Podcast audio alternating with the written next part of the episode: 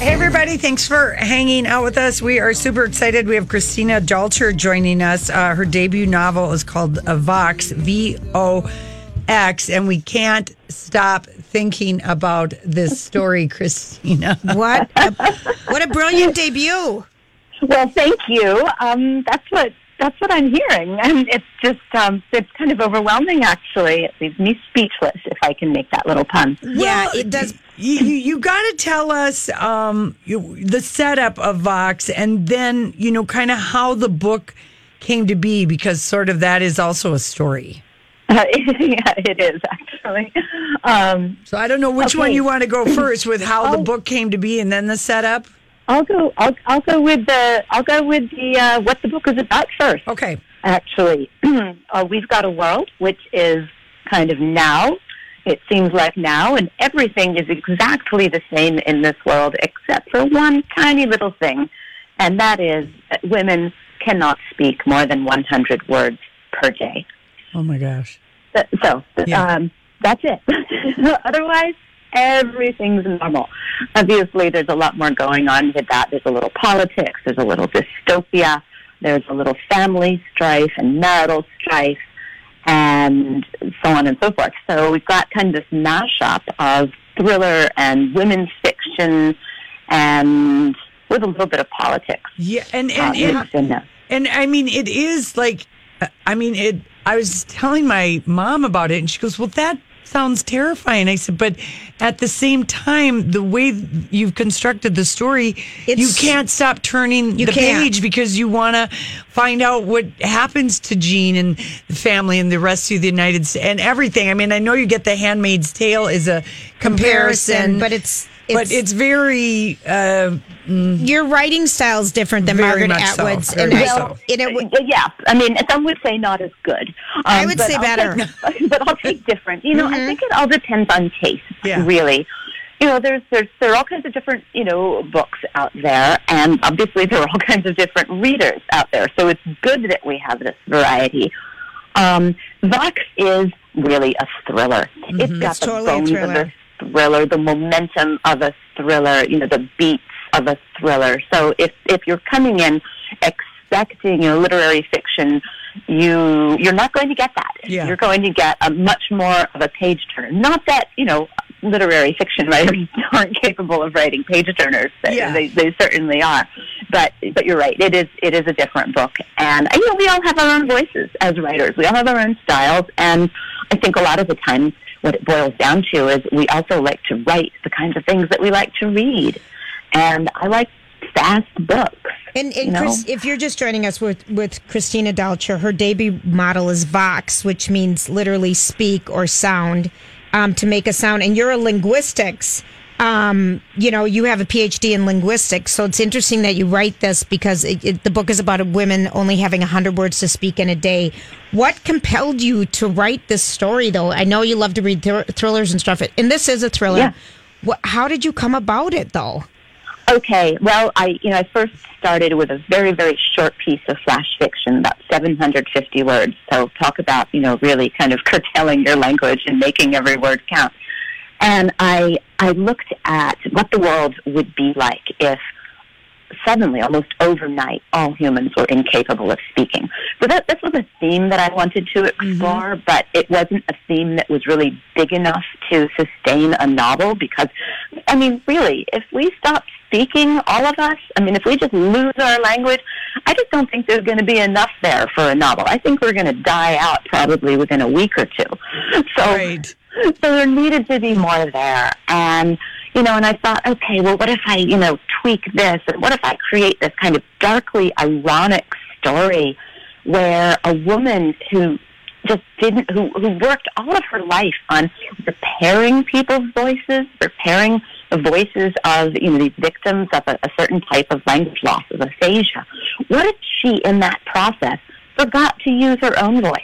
And then what if something happened and she lost the ability to speak, literally? Um, so that's what happened, you know, with, with, with Vox. That was my thought process, and it, it came together really quickly for a variety of reasons. But um, one, I was just kind of digging that theme and Jean's character and all these things in her life that she had to work with.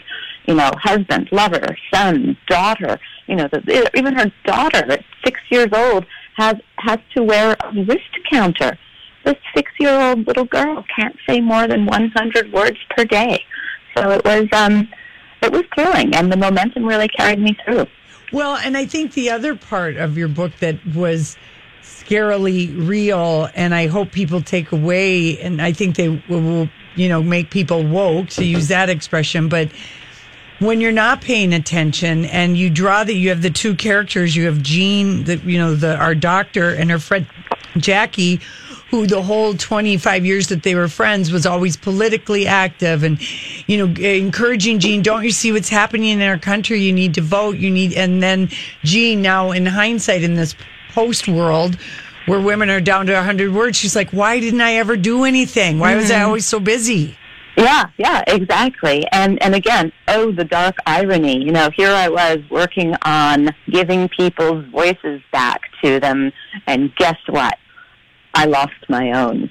So it's um, yeah, it's it's it's kind of sad actually. And of course, you know, nobody is saying that everybody who reads Vox has to go out there Yeah. and be a Jackie and Oh, be no. a radical. But I hope they vote. I mean, I, it, it makes you wake Yeah. up and kind of realize because I get very discouraged when I hear, you know, like uh, just people of all different ages. Well, it, you know, it doesn't really matter, and that only fifty percent of people get out and vote, but it it does matter. and It deeply matters, and I I think that could be a, a, a takeaway that maybe someone who might not be a voter would go, you know, wow, Yeah. just Absolutely. Yeah. If, if, if this if one person reads Vox and says, "Oh, okay, I guess I'm going to go to the polling booth today," or you know, on election day, mm-hmm. I'd be a very happy author. I mean, it's not like we expect commercial thrillers and you know fiction to change people's lives, but if if that little change happened, I would be quite content.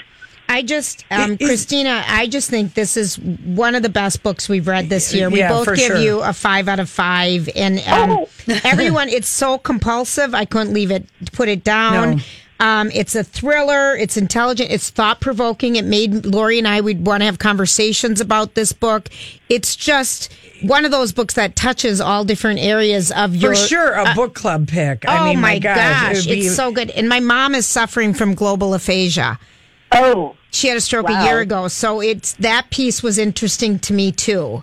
Yeah, You know, I talking mean that about- must that must hit hard, and you know, and obviously the the, the some of the linguistics in Vox is speculative. Right. You know, Right. Wernicke's aphasia, this particular type of aphasia in Vox, which you know targets kind of the meaning center center of the of the brain, you know, in terms of language processing, that exists. But Mm-hmm. there is, as you know from your, you know, from your experience with your mom, there's no magic cure, right. right? Can you work on that though? in your free time? I know. I did like I that know. in the book where I Jean is called to work for the White House because the president's brother has had this stroke and they Yeah. want to, you know, get the language back. So that all It's that Was fascinating. really, it was really fascinating. Oh, I'm so excited for has, you. Has Stephen King called you? Are you guys going out to lunch? Are you guys just Twitter friends, or what's happening with you and Stephen King? Well, if if if if Mr. King is listening, um, I'll buy him lunch. Christina, it, no. it's so good. Uh, this could be. This would be like. Oh, it's Eh, eh, just who's so optioned good. it? Who's who's optioned it?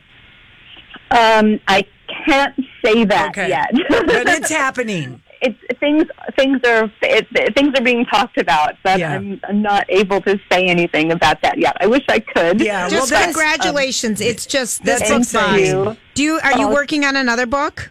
I am actually the, the a second book, not a sequel to Vox, is in the works. It's actually finished and in my editor's hands right now. So I expect I'll have a little bit of tweaking to do with that, or maybe a lot, depending on, on, on what Cindy thinks up at Berkley. And then I'm I'm actually working on a, a another novel, kind of as we speak, and. The second one doesn't have as much to do about language, but it's still dystopian. It's I'm looking back in history and trying to see what, trying to ask what if we had sort of a resurgence of the eugenics movement. Yeah. Um, Wow. Which, as you That's a big know, topic right now. Was a very, very scary period in um, in our American history.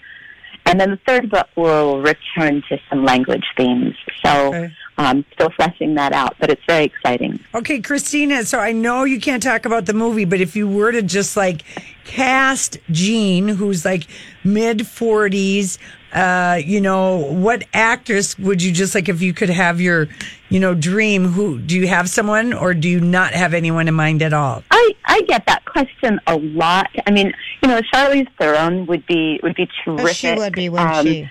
You know, there are um, there are plenty of actresses out there. You know, in the UK, in the US. Yeah. I think anyone really who, um, you know, who is about that age, who looks like she can, she might have had the the life experience that you mm-hmm. need for a slightly older character. You Yeah. know, sort of a middle aged, you know, mother and wife, and also who you know can bring that kind of intelligence that that Yeah. my character Jean has to the screen. All right. Anybody would be great. All right. Okay, so we have to ask you. I know what your three favorite books are, but what was the very last great book you read? The very last one. The very last great book I've well, I just read a, an advanced reader's copy of The Farm by Joanne Ramos, which is not out yet, but I think it's coming out in May of 2019, and it is delicious. Now, as for books that are out, I really liked Baby Teeth. Oh my oh, gosh. Oh, yes. Oh, creepy! You know, not a book for everyone, but Right.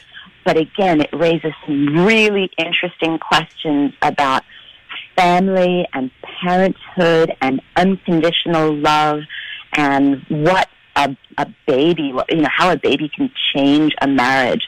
I found it absolutely fascinating. well- and That's true because Christina, that Baby Teeth and Vox, two of our favorite books this Oh. year. well, I, then I'm in excellent company. You are, well, we hope to have you on and hear more and read more about Vox getting on the big screen or little screen or whatever it is. What a what a treat for us! This book is really a, a, an amazing read. Thank you well, so much. Thank you. And I'll be up in Minnesota at Excelsior Bay Books When? uh, in a couple of weeks. Oh. Uh, November 10th, Saturday, she will be at Oh, Excelsior Bay. Books. Okay, All right. we'll remind we'll remind people on that Friday Yes. Brilliant. to come out and see you. Thank you so Thank much, you so much. Christina. Thank you. Okay, wonderful. We've got a couple copies of the book to give away 651 641 1071. And when we come back, uh, if you want to share with us uh, one of your favorite books that you've read, we'll be taking phone calls in a couple minutes.